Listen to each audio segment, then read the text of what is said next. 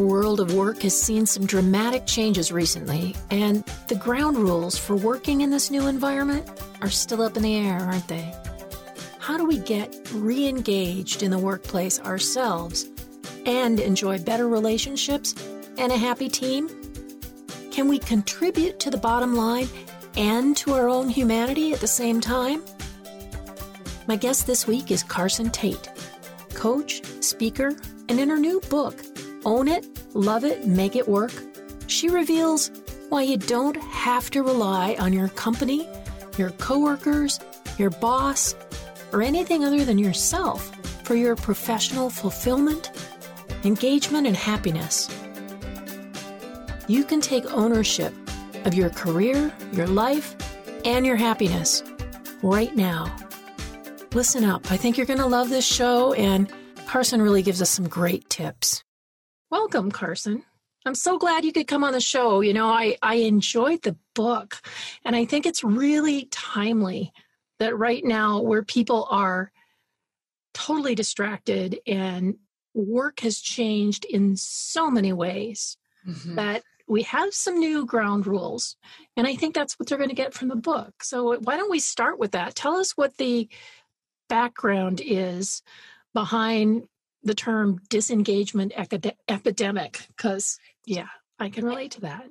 It, it is i think janet even more pervasive now based on what you're talking about but when i wrote this book and as an author you know this process it was a few years ago but i was looking at the statistics and i was listening to our clients that even in a boom economy low unemployment all the signs of positive indicators in the market looked good the disengagement rate was still deplorable. Like less than 26% of the folks who were polled by Gallup said they were actually engaged at work.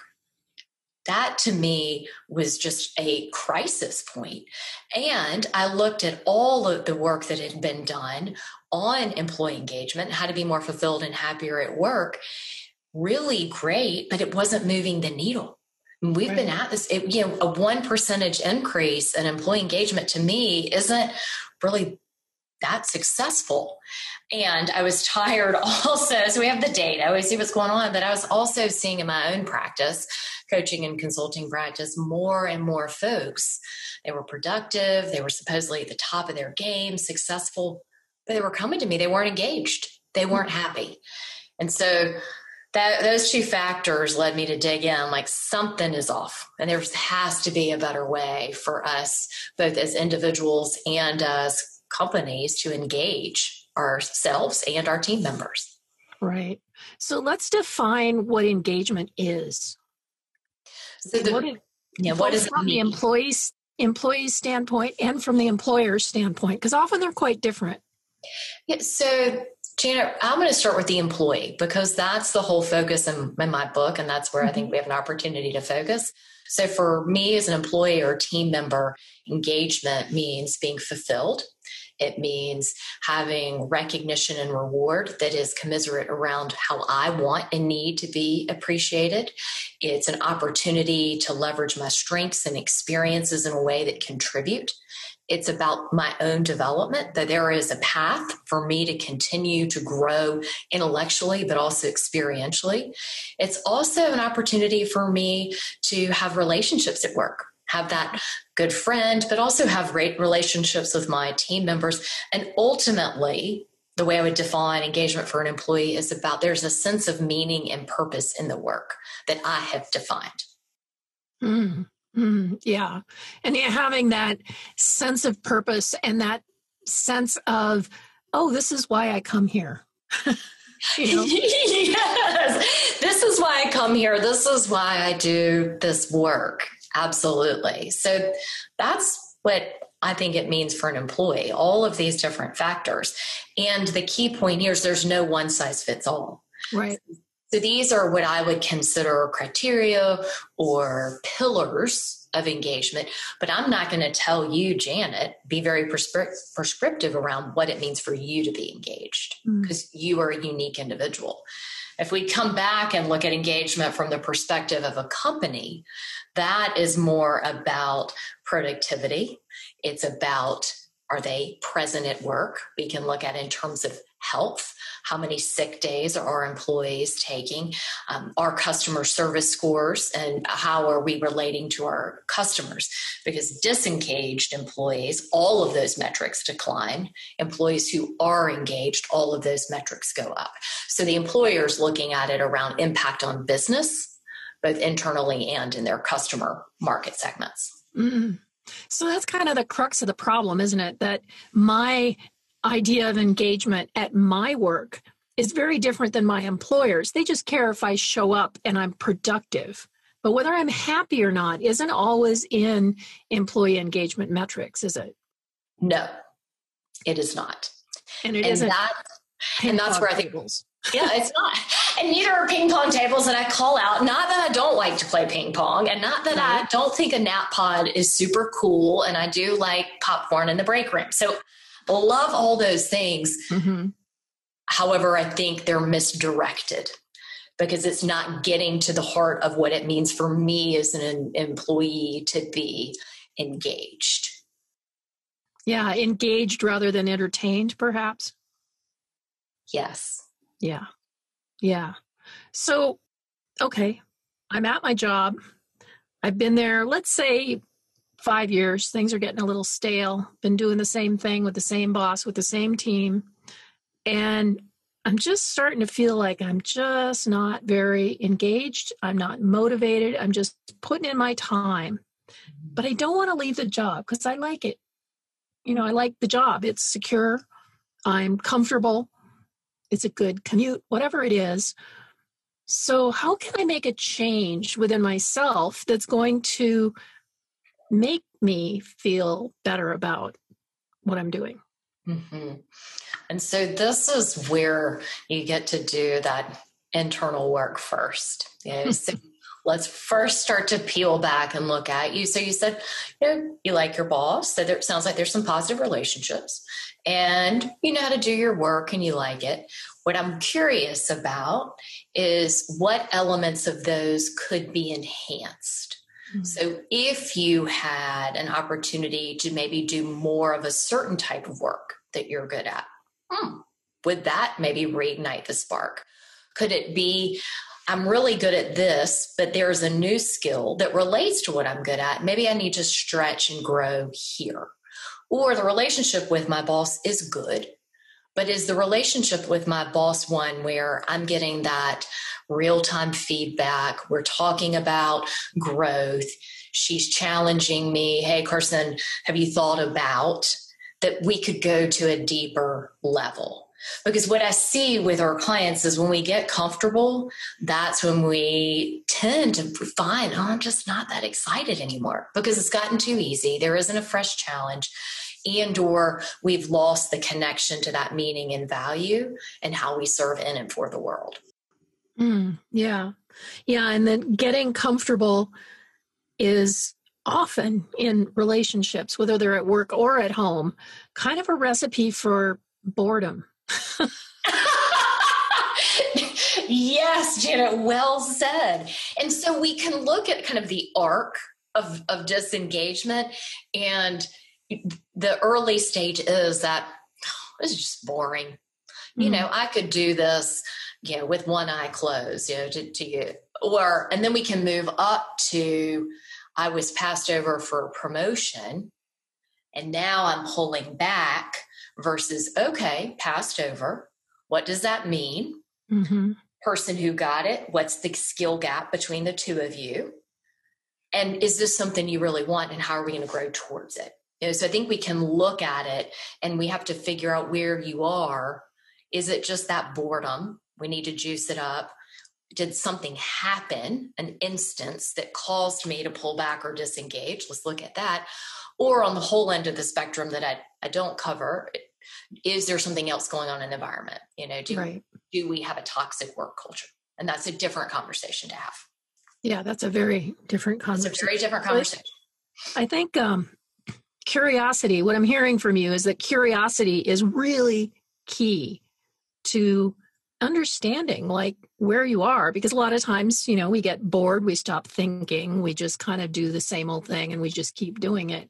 Then we wonder why we don't get that promotion or that opportunity. So bringing that curiosity to why am i feeling this? What's going on here? Um, and then getting the feedback from employers and coworkers about okay what could i be doing better? Um, I was work, working with a client recently, and, and really all she needed to do was ask those questions of, okay, so how can we partner here? How can we create a little more collaboration? Um, and that that's what I'm hearing from you as well. That you know, it's really about how can we collaborate if we want this to be a good job. Yes, and that's the paradigm shift, Janet. I think that's exactly what you were getting at at the beginning. Is what I'm suggesting is that the employer employee relationship is a relationship, which is fundamentally based on social exchange theory, give and take. And we know what this looks like with our friends. You know, you help them out, they help you out, mutually beneficial, right? And you both get benefits. And and when we forget that this is a relationship and we have an equal and powerful voice, we forget that we can be curious, mm. that we could have this conversation with our manager. Hey, how do we collaborate? How do we look at it differently? We forget our own personal agency as well, which is if work has gotten has gotten boring for you, what's your piece of the action? We don't go to blame Jane and any of that. We just invite what what's my contribution? It's not all my manager's fault or my employer's fault, employer's fault. I have a piece of this too, which means I can affect change. Yeah, and that agency is so important with change because if we feel like we're just being pulled along by the current, then it, we're not going to be able to enact change. We have to actually get off our butts and start thinking. Start thinking, and we've got a great catalyst right now to help us get off our butts. Mm-hmm. Because you opened with everything is in flux about work. I can't think of a better time to say, hmm, I wonder what could I explore, look at, or do differently to enhance my work and, and enhance my life.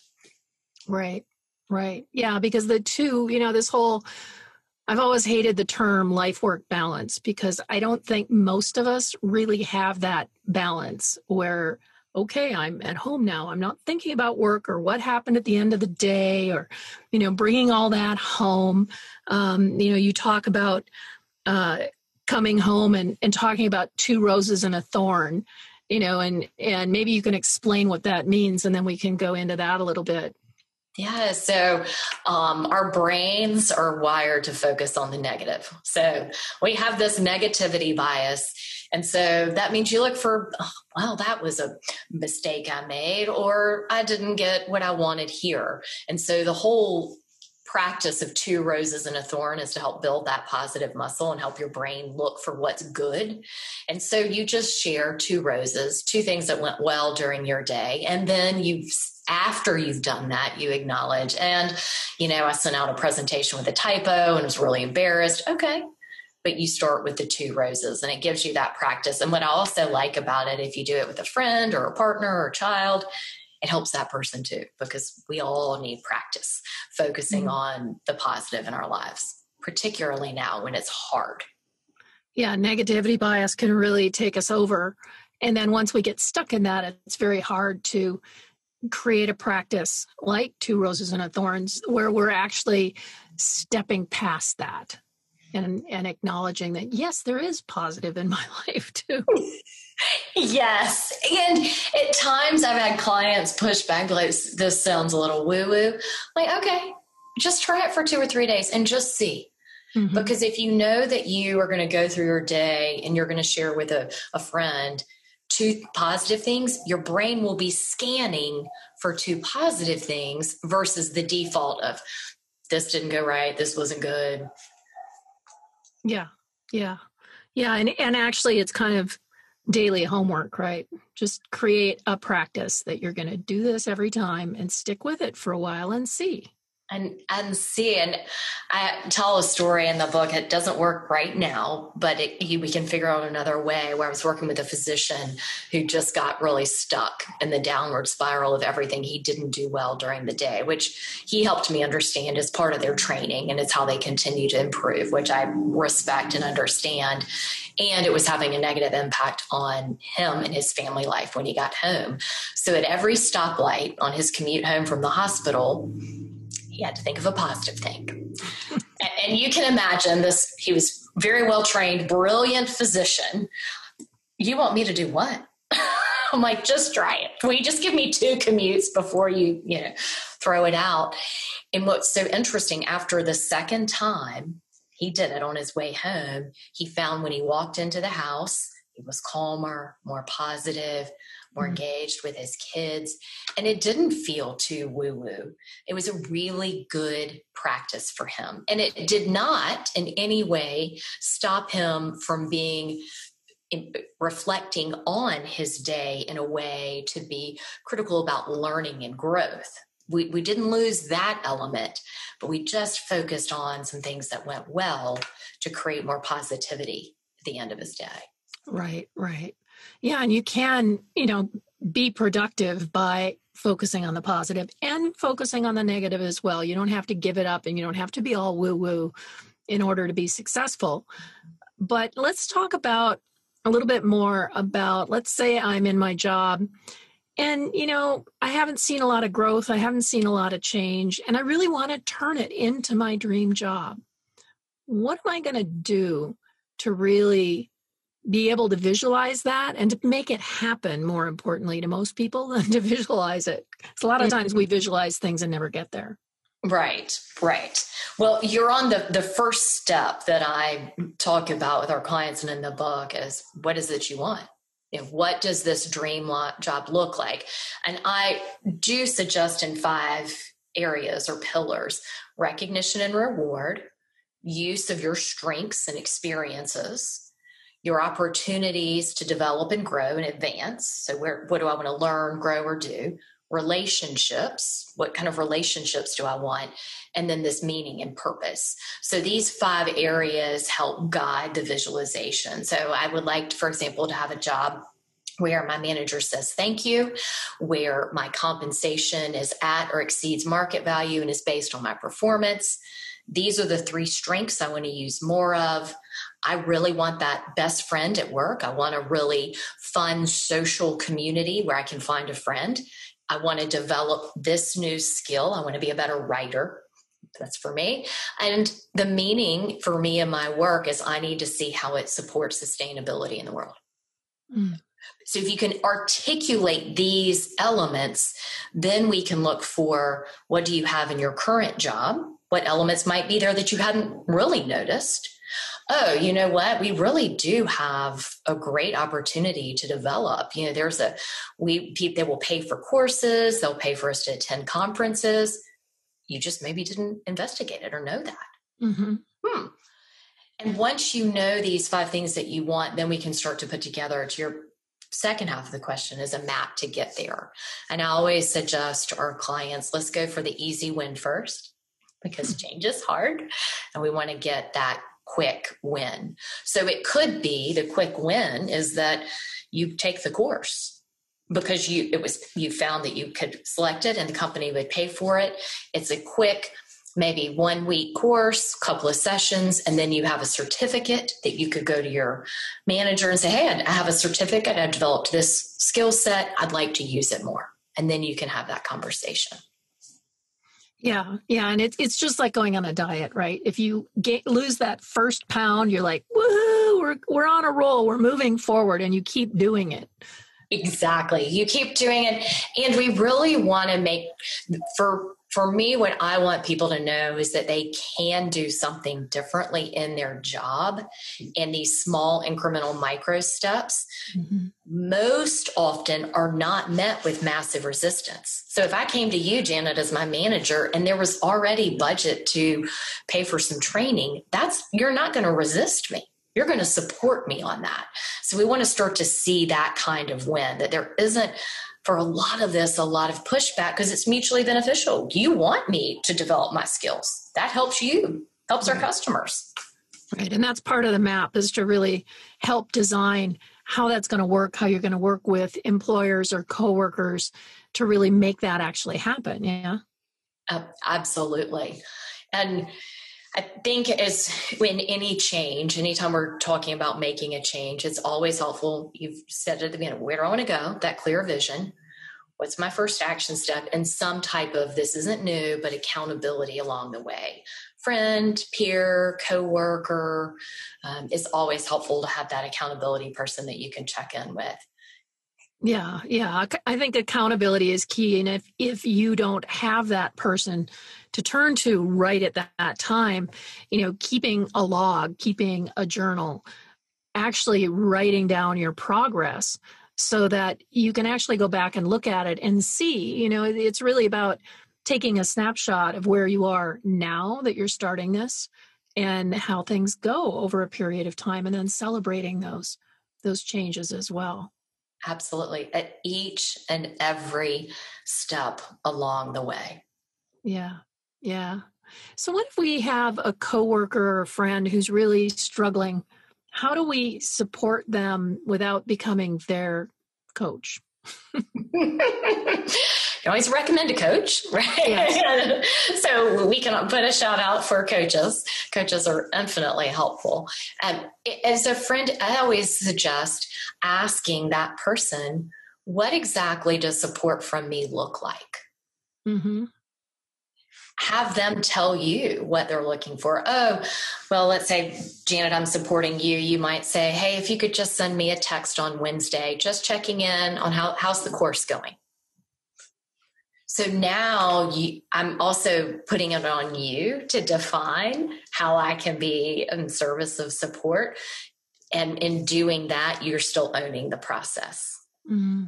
And that's so powerful to create those collaborations with people that you work with or anywhere else in your life that you're supporting each other, even if it's a really small thing, um, you know, to really help lift each other up. And it starts to build team dynamics as well, doesn't it? Oh, absolutely. Um, because you're you're building community, you're building trust, you're building an opportunity for more collaboration and just this this wonderful opportunity, I think, for continued accountability, growth, and support. Mm, yeah, yeah. Okay, so we've got a little collaboration going on. We've got a little working with our boss things are starting to come together.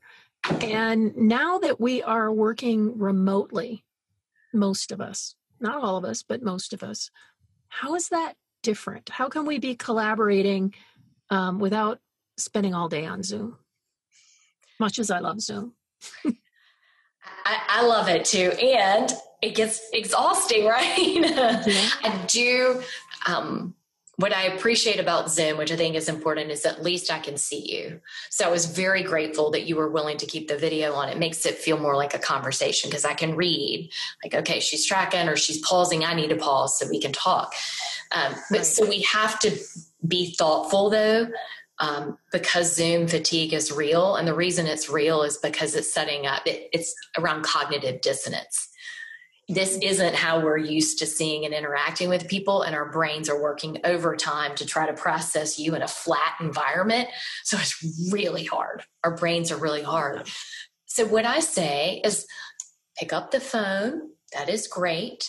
Can you think if you're in the same community could you do a socially distanced walk with your colleague, if you're comfortable outside coffee in a way that feels, now that doesn't work for everyone, but can we try in a very safe way to get some of that interaction that is more in alignment with how we are designed is helpful.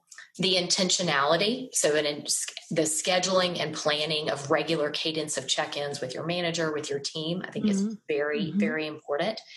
And the other thing I've been saying is that we really need to be our own internal PR agent because in a remote work world, if you're my boss, Janet, you might not really see me and all the work that I'm doing and the meetings I'm attending because we're working remotely. So I need to share with you what I'm working on. And so, can you do a weekly recap in an email?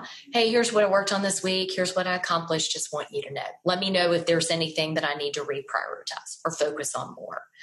That cadence also helps stay in touch, top of mind with your manager.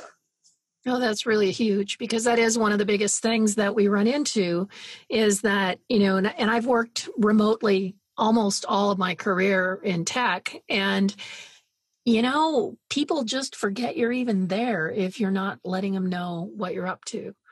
And, mm-hmm. um, you know, letting your boss know that you're there, that you're working, that you're interested in new projects. Um, those are really important things. So, those are really great tips. Thank you. I think that's something that a lot of people are struggling with right now. We don't want to fall into the out of sight, out of mind, Mm-mm. right? But we don't want to want that to happen to us. That's bad. That's very bad. That's very bad. So, what can we be doing um, very proactively to show people that we're engaged? And this is the other side of that coin without being that person who is constantly pinging everybody. We have to control that somehow. I like I like your previous thought about you know scheduling that interaction. Mm-hmm. And I think we need to so if we can just take a step back and ask, would I go by Janet's Cube four times in one day just to like, hey, what's up? What are you doing now? I probably would not do that if we were in our normal team world. Yeah, maybe. Because it's excessive. so I think we need to be thoughtful of four times pinging Janet if we aren't in the middle of a project or something urgent. Now, there are extenuating circumstances, but just to say hi and ask how your coffee is, I wouldn't do it in real life. Why am I doing it in a virtual world? So, some of the norms that we have in real life, we need to translate into this virtual world. So, that's where um, if you normally would see you in the break room once a week, then that's where maybe your calendar can help you. Hey, check in with Janet. You usually see her about once a week in the office. That feels about right based on where you guys are on your project and what's going on. Mm-hmm.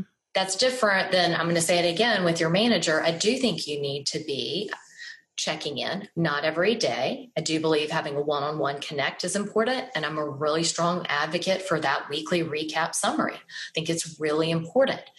That doesn't, to me, feel excessive and in the face, that just feels I'm showing commitment, I'm showing you what I'm working on, I'm trying to stay connected. Yeah, yeah, for sure. And so that really is an example of really how you kind of unconsciously undermine those relationships at work, isn't it?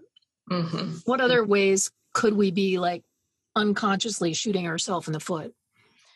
There are three ways. So the first one is you treat everybody the way you want to be treated, which is called the golden rule. Now, that has so much power in terms of empathy. Yes, I think it's important. But I suggest we use the platinum rule treat others how they want to be treated. So you might have a colleague that when they get on Zoom, they do not want to chat about the binging of Netflix or you know what you had for takeout last night. They're just not interested. They want to get to the point. But you want to chat and share. Well, treat them the way they want to be treated. Hi, good morning, Janet. Let's jump right in. We're going to focus Ooh. on this. Pay attention. Pay attention. Pay attention to how they want to be treated. Pay attention. And you know your colleagues. I mean, the analytical linear colleagues that are focused on facts and data want you to be succinct and direct. Mm-hmm. Our other folks that are more relational and communicative and uh, visual, and they have colored markers and pencils, they do want to chat about Netflix first, and then they want to get into the conversation. Pay attention people will show you how they want to interact, right? So just follow their lead. The second one is when we start to tell stories. Janet didn't smile at my joke because she's not funny. Well, maybe she didn't hear all of the joke because her earbud popped out and she was trying to get it back in. So, in this particularly remote work world, we start to tell stories about events that happen. And the stories might or might not align with how with with the facts of the situation of what really happened so it's hard but the catch here is can you assume honorable intent janet didn't laugh because she maybe didn't hear me or she was getting her paper ready because she was next up in the presentation and wanted to be ready versus telling the story about you just not thinking i'm funny yeah yeah yeah, and we're so unconscious sometimes, and then other times we're so conscious about the stories we're telling ourselves or that we imagine other people are telling about us. And none mm-hmm. of it's mm-hmm. true. It's probably not true, you know? so let's not treat everyone the same. Mm-hmm. Let's use the platinum rule, really pay attention, and just where possible. And I know it's really hard right now if we can assume that honorable intention and not go straight to some story about yeah they don't think i'm smart or she doesn't think i'm funny or she's not funny that that really undermines our relationships. Yeah.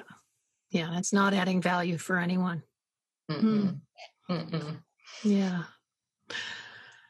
So I really think um, I really enjoyed the book, and I think that you know I spent a fair amount of time perusing your website as well. And I think there's so much value there for people who are really maybe feeling a little isolated right now and they still want to be moving forward in their careers, but you know, they're they're having a little bit of a challenge with figuring out how to do that. So, you know, I really appreciate the work that you've done here. It's it's been really helpful and I'm sure that the listeners will believe that as well.